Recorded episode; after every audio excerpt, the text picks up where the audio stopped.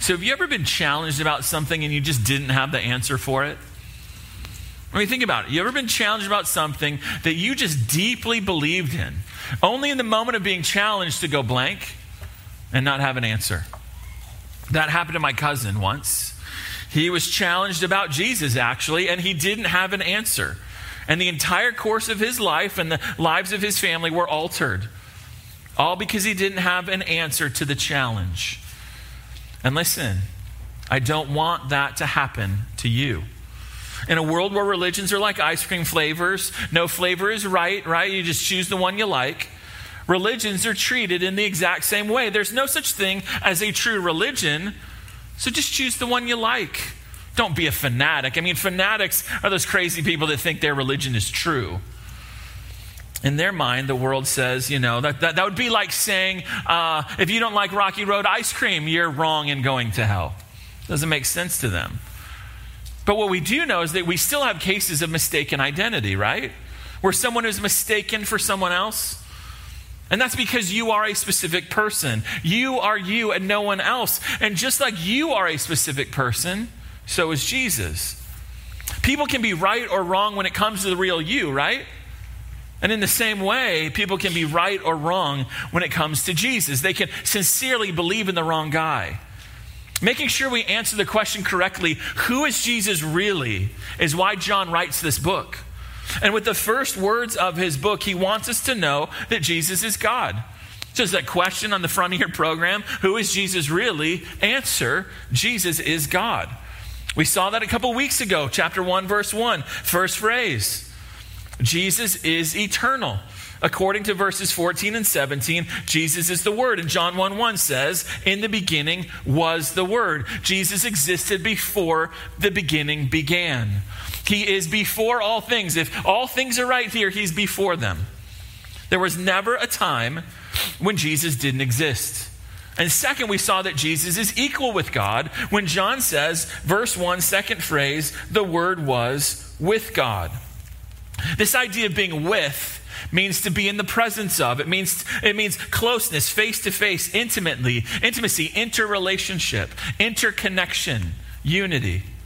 Now, to be face to face with someone is to be equal with them on the same level. But it also, to be face to face with someone also means that you have a different face than they do, right? You're face to face. In other words, being in a relationship with someone demands that you're a different person than you are than the person you're in a relationship with, right? And that's the idea. The word is equal with God. The, the, the word is with God on an equal level, and yet at the same time a separate person. Because the word and God are not are with each other in relationship. So with these first two phrases, John is not only proclaiming the truth, but he's building fences around the truth.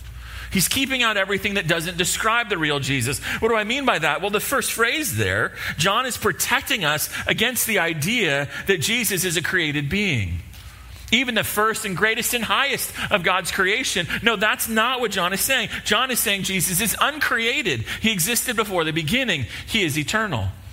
And with the second phrase, John is protecting us against the idea that God is a single solitary person. You know, kind of like the H2O molecule, right? One molecule, three different manifestations gas, solid, liquid. That is not a, a, description of the God of the Bible. One person, three different manifestations Father, Son, and Spirit. No, there are at least from verse 1 two persons, God and the Word. Why? Because verse 1 says the Word was with God, equal in relationship, equally a person with God. Now, just that, you're going, man, that's kind of stretching my mind here. It's kind of hard to understand. I, I'm not really getting that. Welcome to the club the I can't understand God fully club, right? We shouldn't expect God to fit into a box that makes him easy for us to understand. There are thousands of things we don't understand. I don't understand why feathers fall and yet multi ton planes fly through the air. I don't understand that. But just because I don't understand aerodynamics doesn't mean I reject it. I don't understand it, therefore it must be false. What? No. And it doesn't mean I refuse to get on the plane either. I don't understand it, so I'm not getting on that plane. Forget it. Like, I, you wouldn't do that. No, none of us do that. Which means that when it comes to God, it's okay to worship a God who is higher than what we can understand, right? And if we've understood the first two phrases of John 1 1, then the last phrase is kind of easy, right? If the Word is eternal, and if the Word is equal with God, then verse 1, the Word was God. That's the climax of the three phrases of verse 1. And the third phrase is so important that, that I'm going to spend at least today on it and maybe next week on it as well. And I'm doing that because you will be challenged on everything I'm going to say today. Everything I'm going to say is going to be challenged. And my job is not just to feed you God's word, my job is also to protect you from error. So I need to make sure you have an answer when you are challenged about the real Jesus, and that's what we're going to do today. So, what does the word was God mean? Before we can discuss the challenge, that's point number one be clear about the meaning of the word was God. So, if you're taking notes, point number one be clear about the meaning of the word was God. You think about that phrase, you cannot say anything higher about a person than this they're God. The word was God. To say the Word was God is to say all that God is, the Word is.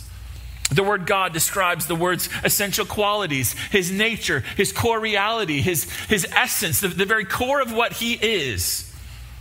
All he has, all, all the attributes that God has, the word has, even though he's not the same person as God.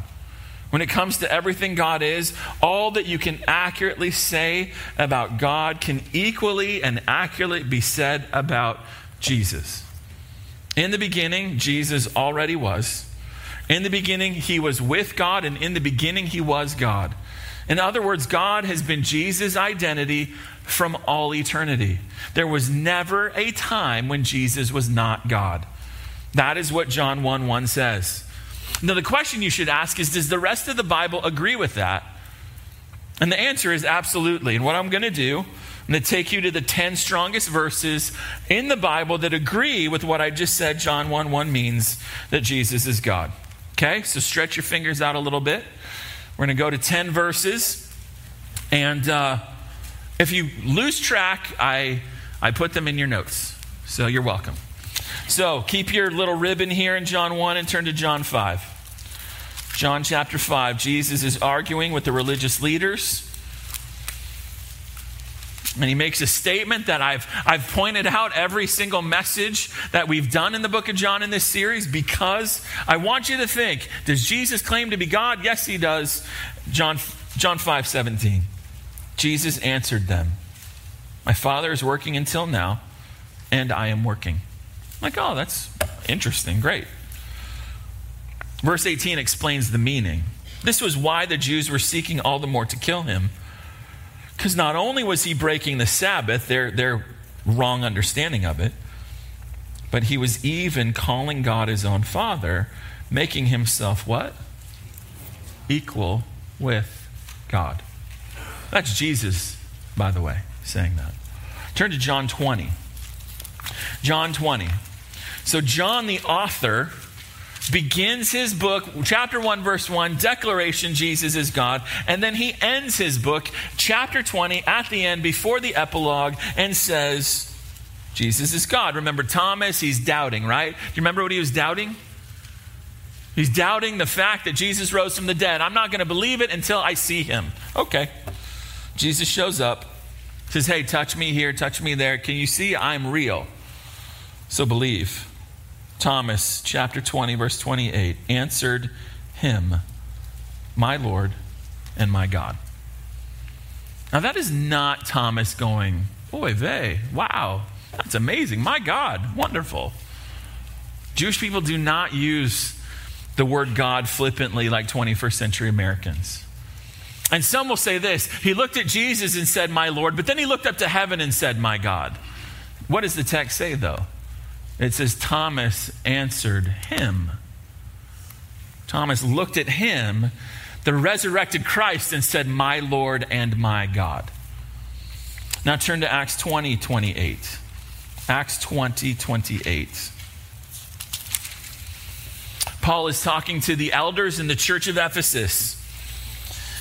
And he wants them to know how precious the people are that they get to lead in the local church. And he says to them, Acts 20 28, pay careful attention to yourselves and to all the flock in which the Holy Spirit has made you overseers. Why?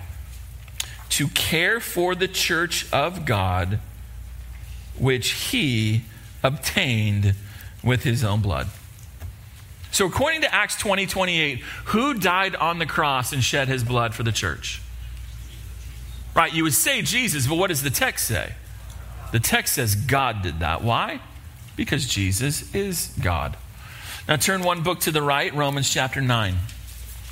Romans 9, the uh, author here is Paul, and he is talking about all the benefits of being Jewish, and yet in all of their benefits, they reject their Messiah. Not forever, though. They will be revived, they will all come to Christ eventually.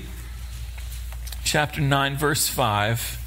Paul is describing these benefits, and he says to them, to the Jews, belong the patriarchs and from their race, according to the flesh, is the Christ, who is what?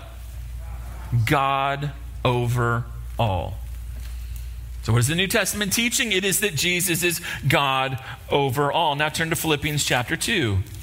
Five books to the right, Philippians chapter 2. You following along so far? Making sense? Keeping up? If you're not, again, I put it all in your notes. You're good to go. Philippians chapter 2, Paul here is, is encouraging this group of Christians hey, you need to uh, consider others more important than yourself. You need to uh, look out for other people's interests, not just your own. And why do you need to do that? Because that's what Jesus did.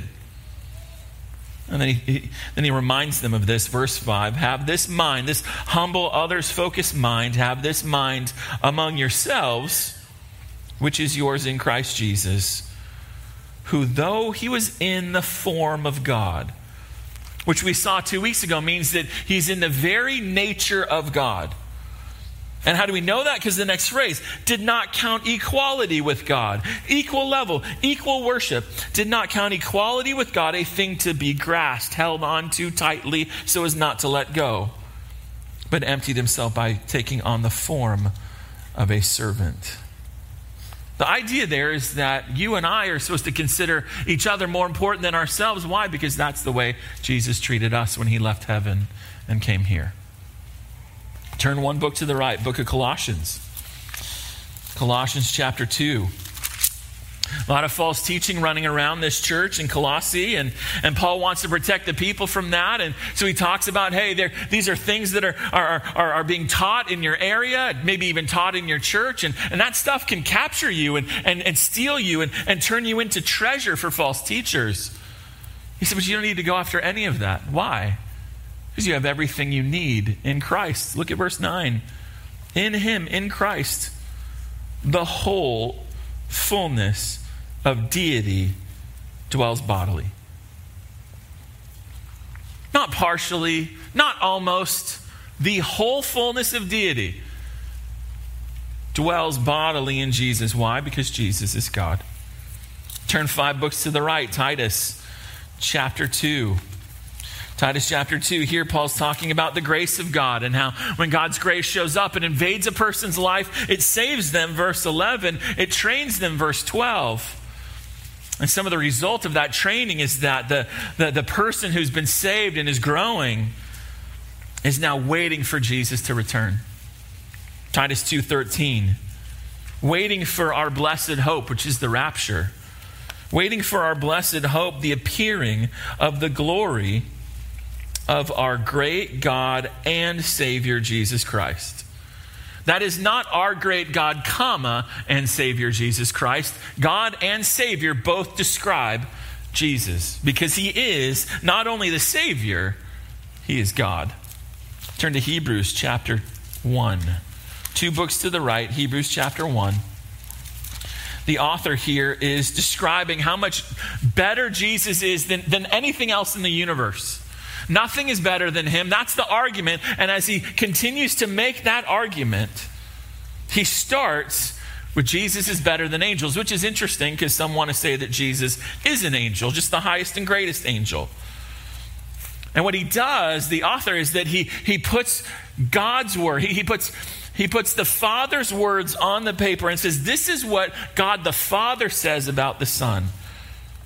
You can see it in verse 5. For to which of the angels did God ever say, You are my son? Answer, none of them. Now drop down to verse 8. He's giving these different statements. Here's what the Father says about the Son, and then he gets to verse 8. But of the Son, he says, Your throne, O God, is forever. So here's the Father speaking to the, to the Son and says, Your throne, O God. Here's the Father calling the Son God. The scepter of righteousness is the scepter of your kingdom. You love righteousness and hated wickedness. Therefore, God, your God, has anointed you. So, therefore, God, I'm speaking to you, your God, which is me, I've anointed you with the oil of gladness beyond your companions. Just two more. Turn to 2 Peter chapter 1. 2 Peter chapter 1, three books to the right. A lot of false teachers running around. And Peter wants to protect them, protect this church from those false teachers. And in verse 1, he starts, he just drops the, the hammer right at the beginning. Because this is where he knows false teachers are going. So he starts, he, he starts his letter with this proclamation Simon Peter, a servant and apostle of Jesus Christ to those who have obtained a faith of equal standing as ours by the righteousness of our God and Savior, Jesus Christ. Again, God and Savior both describe Jesus. Why? Because Jesus is God. One more text, 1 John chapter 5. 1 John chapter 5, one book to the right. John loves this teaching that Jesus is God. He wants everybody to embrace it. He starts his book with it, he ends his gospel with it, and then he ends his letter with it. Look at verse 20. And we know that the Son of God has come and has given us understanding so that we may know him who is true, and we are in him in his, who is true, in his Son, Jesus Christ. He is the true what? He is the true God and eternal life. And just in case you want to deviate from that, look at verse 11. Little children, keep yourself from idols. Keep yourself from every false God because you already have the one true God. The one true God, verse 20, is Jesus Christ. So turn back to John 1 1. Just put all that together now. What does that mean? What is that about? What is, what is that saying? Let's be clear about what we're saying and be clear about what we're not saying. If you're like, okay, well, I, just put it in a box on your notes and so you can follow along. What are we saying? First, Jesus is fully God, not partially God. He's deity, not just divine. He is God, not godlike. The fullness of deity dwells in Jesus because he is God. Second, Jesus is truly God, not a false God.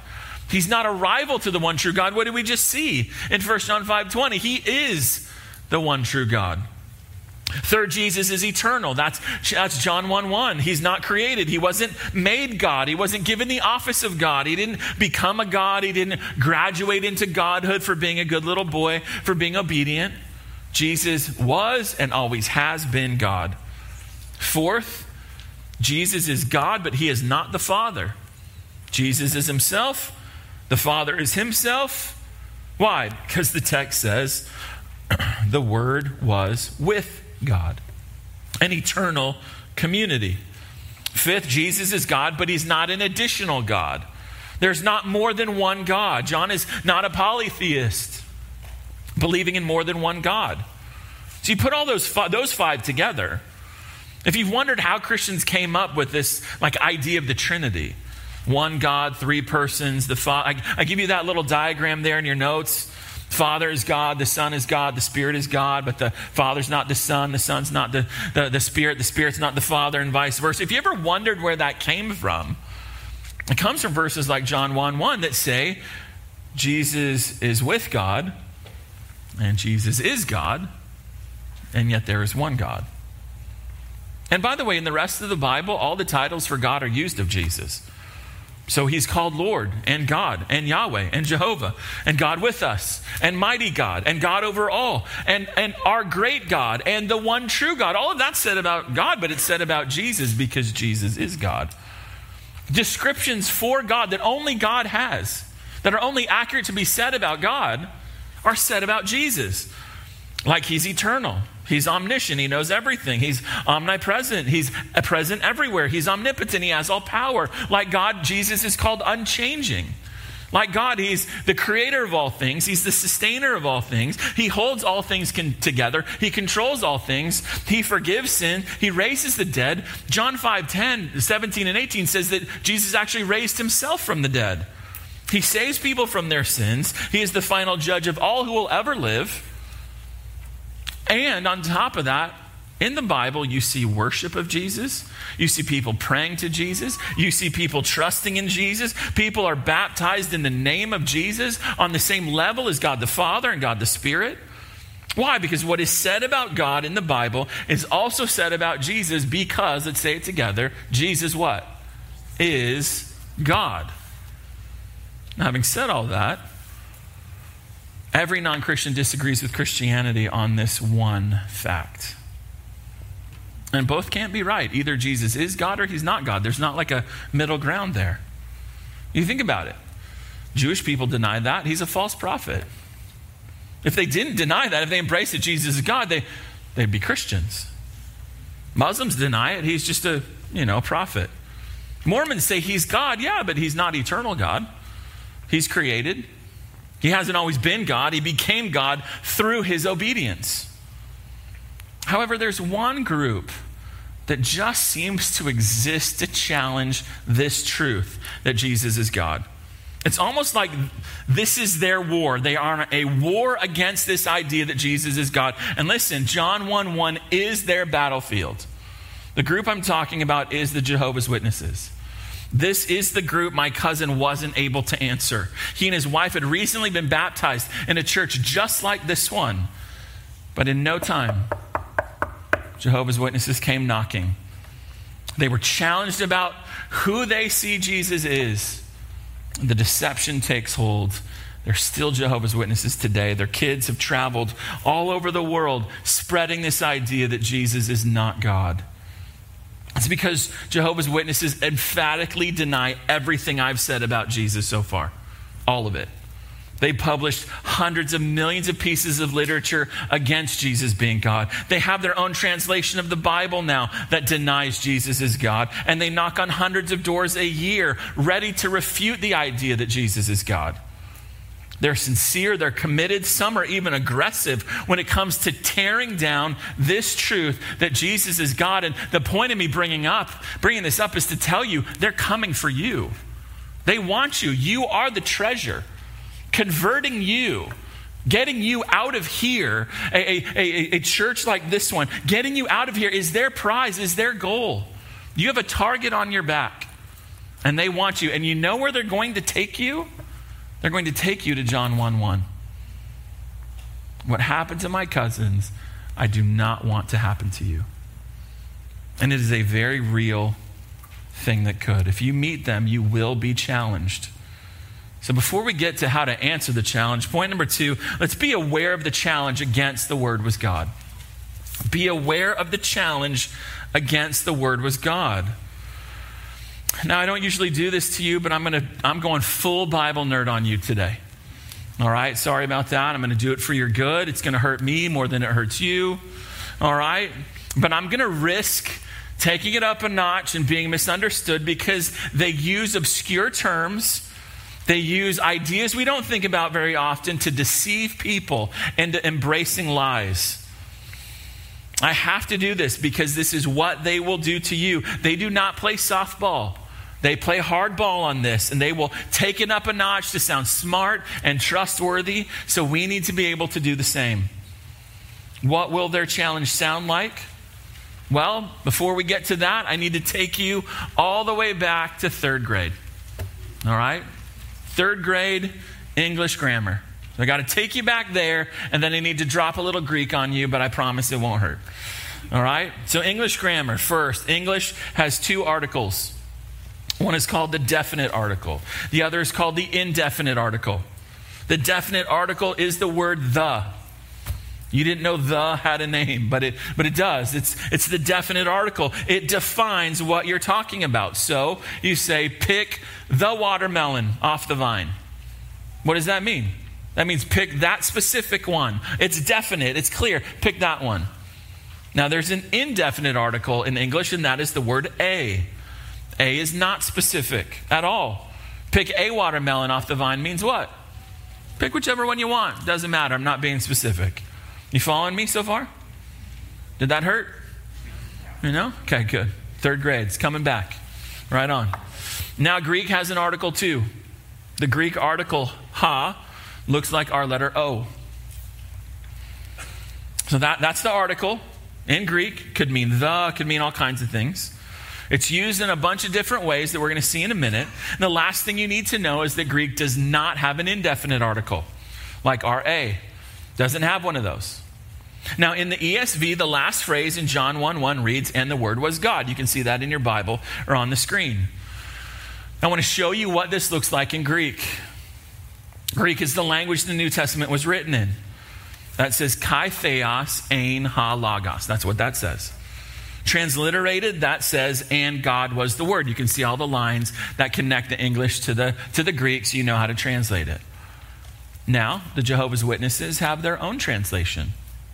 It's called the New World Translation. And at John 1 1, they make a slight change to the ESV. You see that there? And the word was what? A God. A God.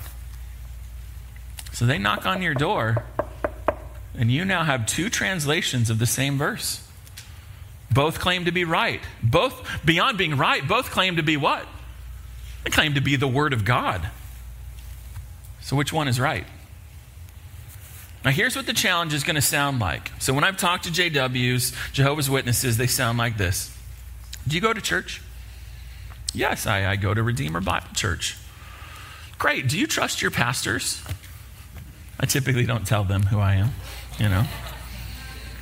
Do you trust your Bible? Do you trust that what the English says in your Bible is an accurate reflection of what the Greek says? Why, yes, of course I do. Do, do they teach that Jesus is God at your church? Well, of course. It's like Christianity 101, right? First words, John 1 1. The Word was God. Now, if you're not ready for the challenge, they have you right there. You know why? Because they have spent dozens of hours studying their material on John 1 1. You probably not even spent dozens of minutes studying it. Then they go beyond that. Then, when they get together at church, part of that time is spent pretending to be Christians. So, you be the Christian now. And then they do all our arguments to them. And then they respond. And then they switch. Okay, I'll be the Christian now. And, and you, you get me. And then add to that, by the time they get to you, they've probably talked to dozens of Christians about John 1 1. So they already know what you're going to say. So they're ready. And here's how it'll go. That's interesting, John 1 1. Let's Isaiah 118. They'll say, Let, let, let's reason together. Though your sins are like scarlet, they may be white as snow. Hey, I want that for you. And so let, let's talk. If you look at the Greek text of John 1 1, the word God does not have an article like the word word. You can see it up there. The, the little O is before logos, it's before the word. It's not before theos, it's not before God. Since God doesn't have the article, that means it's indefinite and therefore should be translated like our Bibles have it. The word was a God. Your translation shows an unbiblical bias towards Jesus being God. But God says there's only one God and there's no God beside him. Now, listen, we honor Jesus as Jehovah's Witnesses. He's, he's the Savior, He's the Son of God, He's the greatest being in all creation. He, he died on the cross for our sins. But if you can't trust your Bible here, where else can't you trust it? Hey, you know, has your pastor told you about this? I'm sure he hasn't. And if he's keeping that from you, I wonder what else he's keeping from you. You know what? I can show you. I love you. I want what's best for you. I want your sins to be white as snow. I'll show you where they're keeping you from the truth. Now, I've talked to four Jehovah's Witnesses this weekend, former Jehovah's Witnesses, and every single one of them have said that is an accurate representation of conversations you will have with Jehovah's Witnesses. That is the gist of their challenge. So the question is what would you say? Would you have an answer? Would you be like a lady I talked to last night who said, I just tell them I'm a Christian and get out of here? You know?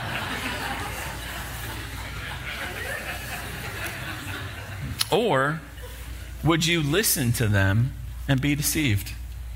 I don't want you to be deceived. I want you to be prepared.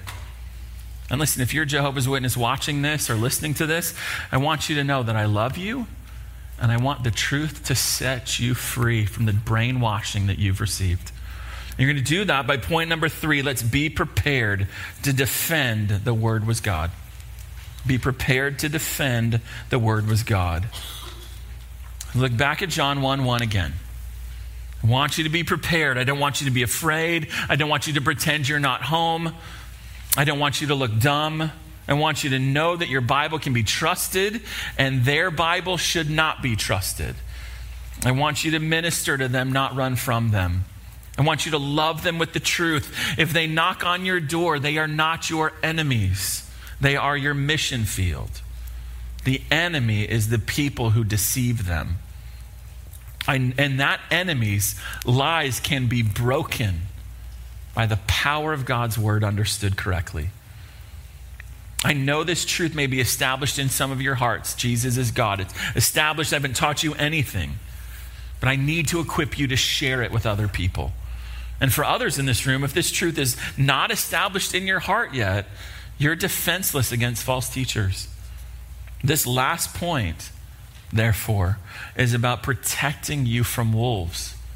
Because John 1 1 is the entry point of their attack.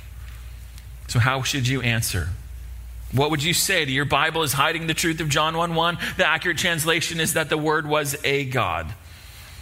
I'm going to give you seven ways to defend, seven ways to defend that Jesus is God in John 1 1. And good news, unlike last night, I went back early hours of the, of the, the morning and uh, I wrote it down all for you and put it on your notes.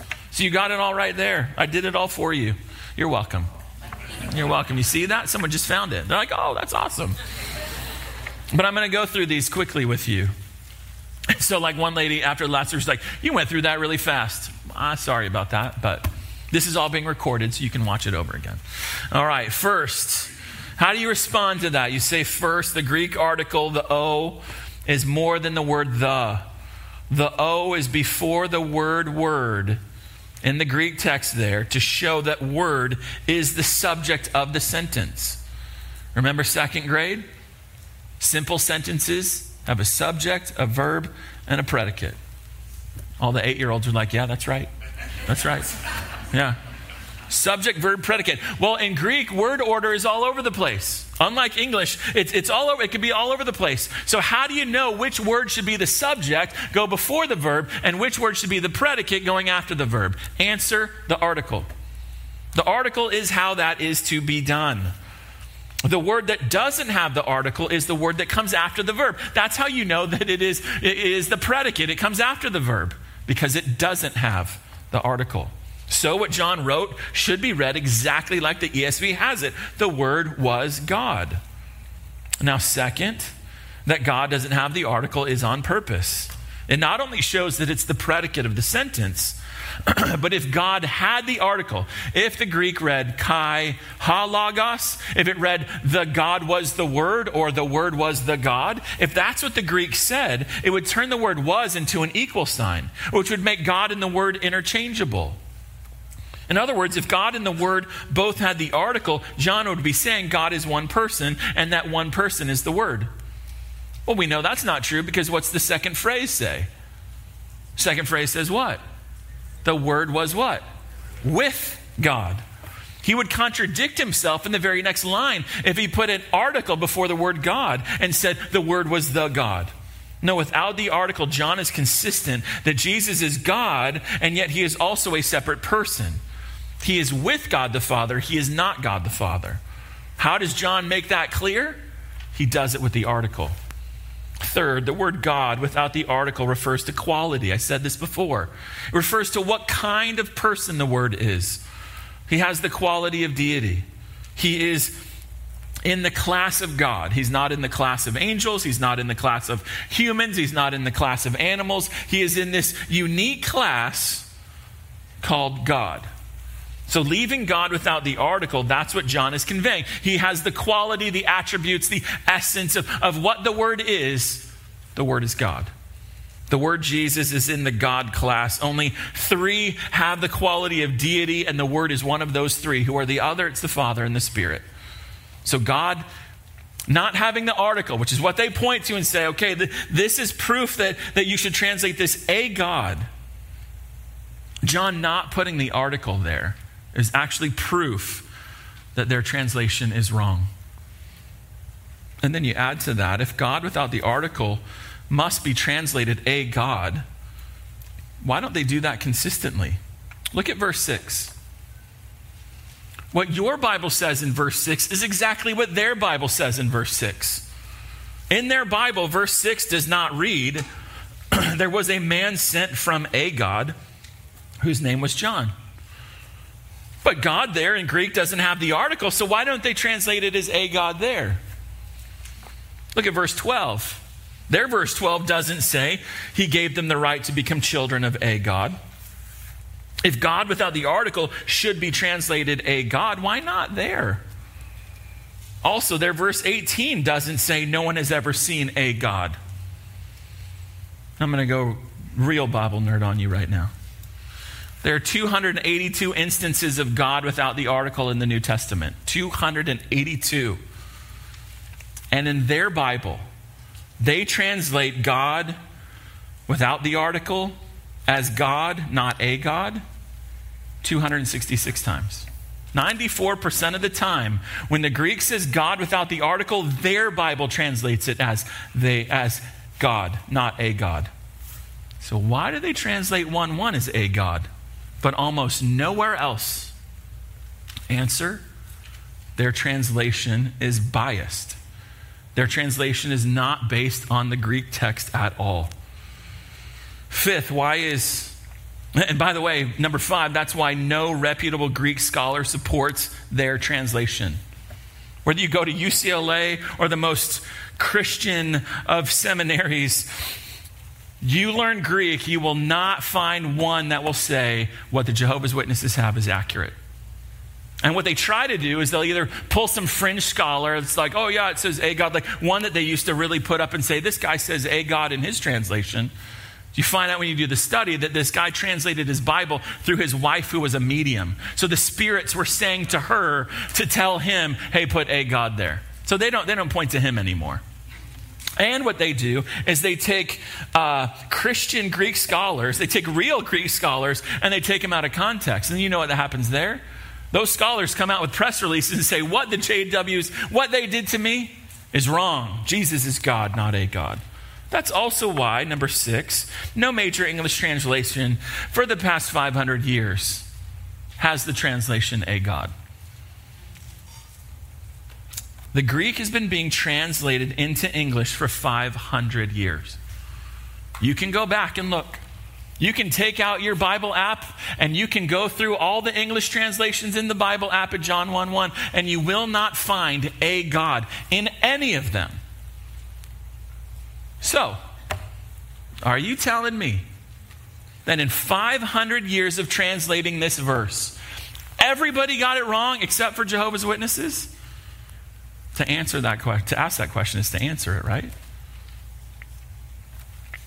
And then seventh, to put a God in John 1 1 makes John a polytheist, a believer in more than one God. Saying a God makes the word Jesus a second God in addition to God the Father. Now, they might respond like this the Bible calls angels and human judges gods, which it does.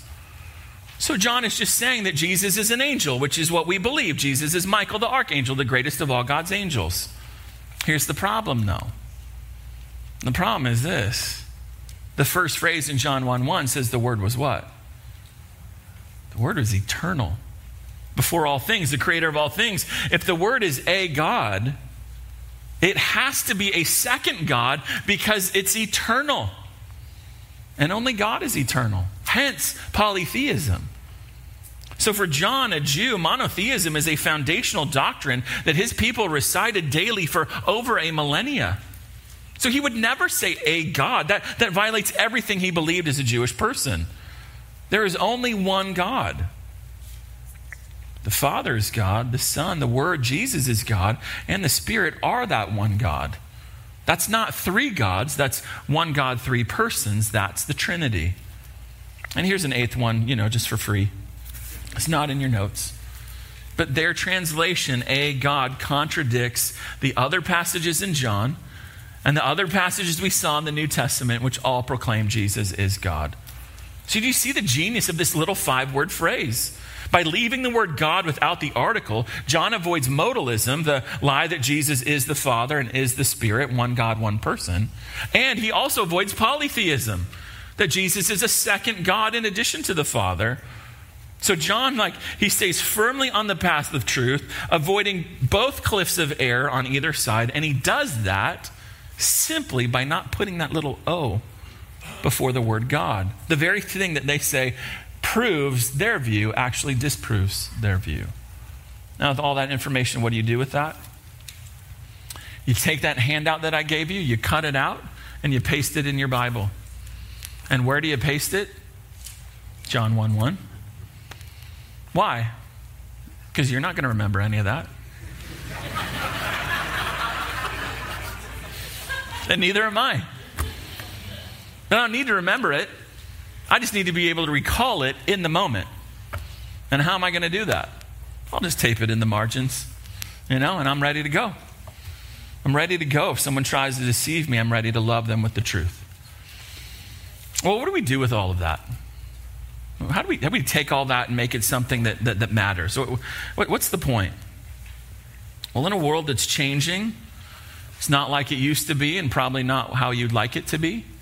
Jesus can be a sure and steady anchor for your soul because he is God. If Jesus is God, if he is the king over all kings and lord over all lords, he will have the victory. No one can stop him, no one can slow him down. Why? Because he is God. So you don't have to cave to the pressure to water things down, water the truth down. Hey, I'm not sure, you know, I don't want to offend you. Why? Be bold. Because Jesus is God. Don't be mean, don't, don't be a jerk. But speak the truth in love. Second, if you want to know God, study, meditate on, and stand in awe of Jesus. He's the Word, He's the revelation of God. Everything that's true of God is also true of Jesus. So to know Christ, is to know God. Third, Jesus should be worshiped. He should be prayed to. He should be trusted in. You're doing the right thing when you pray to Him. You're doing the right thing, thing when, when we sang songs earlier to Him. That's right to proclaim Him Savior, Lord, friend, all of those things. It's, it's right to worship Him and to live for Him and to sacrifice for Him and to obey Him and to give your life to Him. He is everything to you. Not almost everything because he's not God. He can be everything to you. Why? Because he is God. If you're like, ah, I just have trouble wrapping my mind around worshiping Jesus, just consider this. To save you from the hell you deserve for your sins, God became a man. Just think about that. And then died in your place on the cross.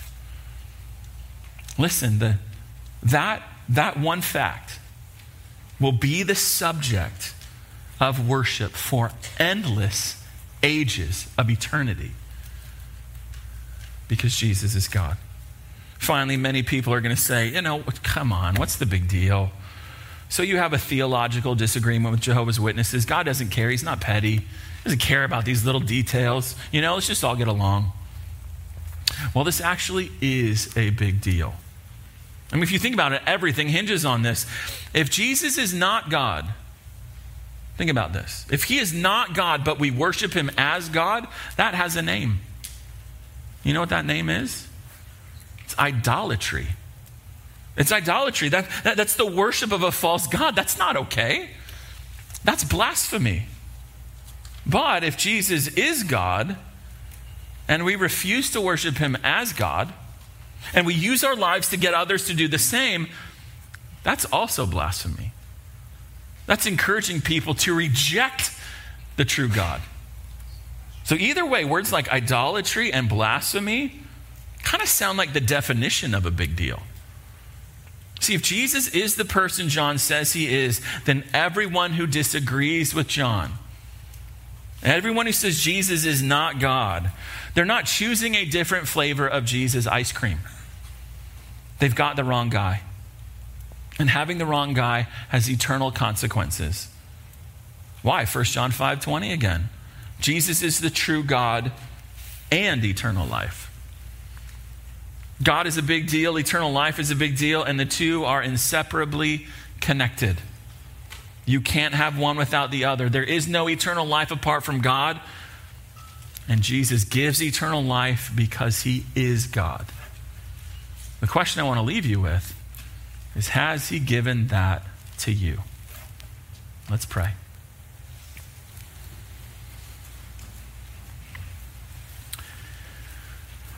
Jesus, it is right to pray to you now because you're God.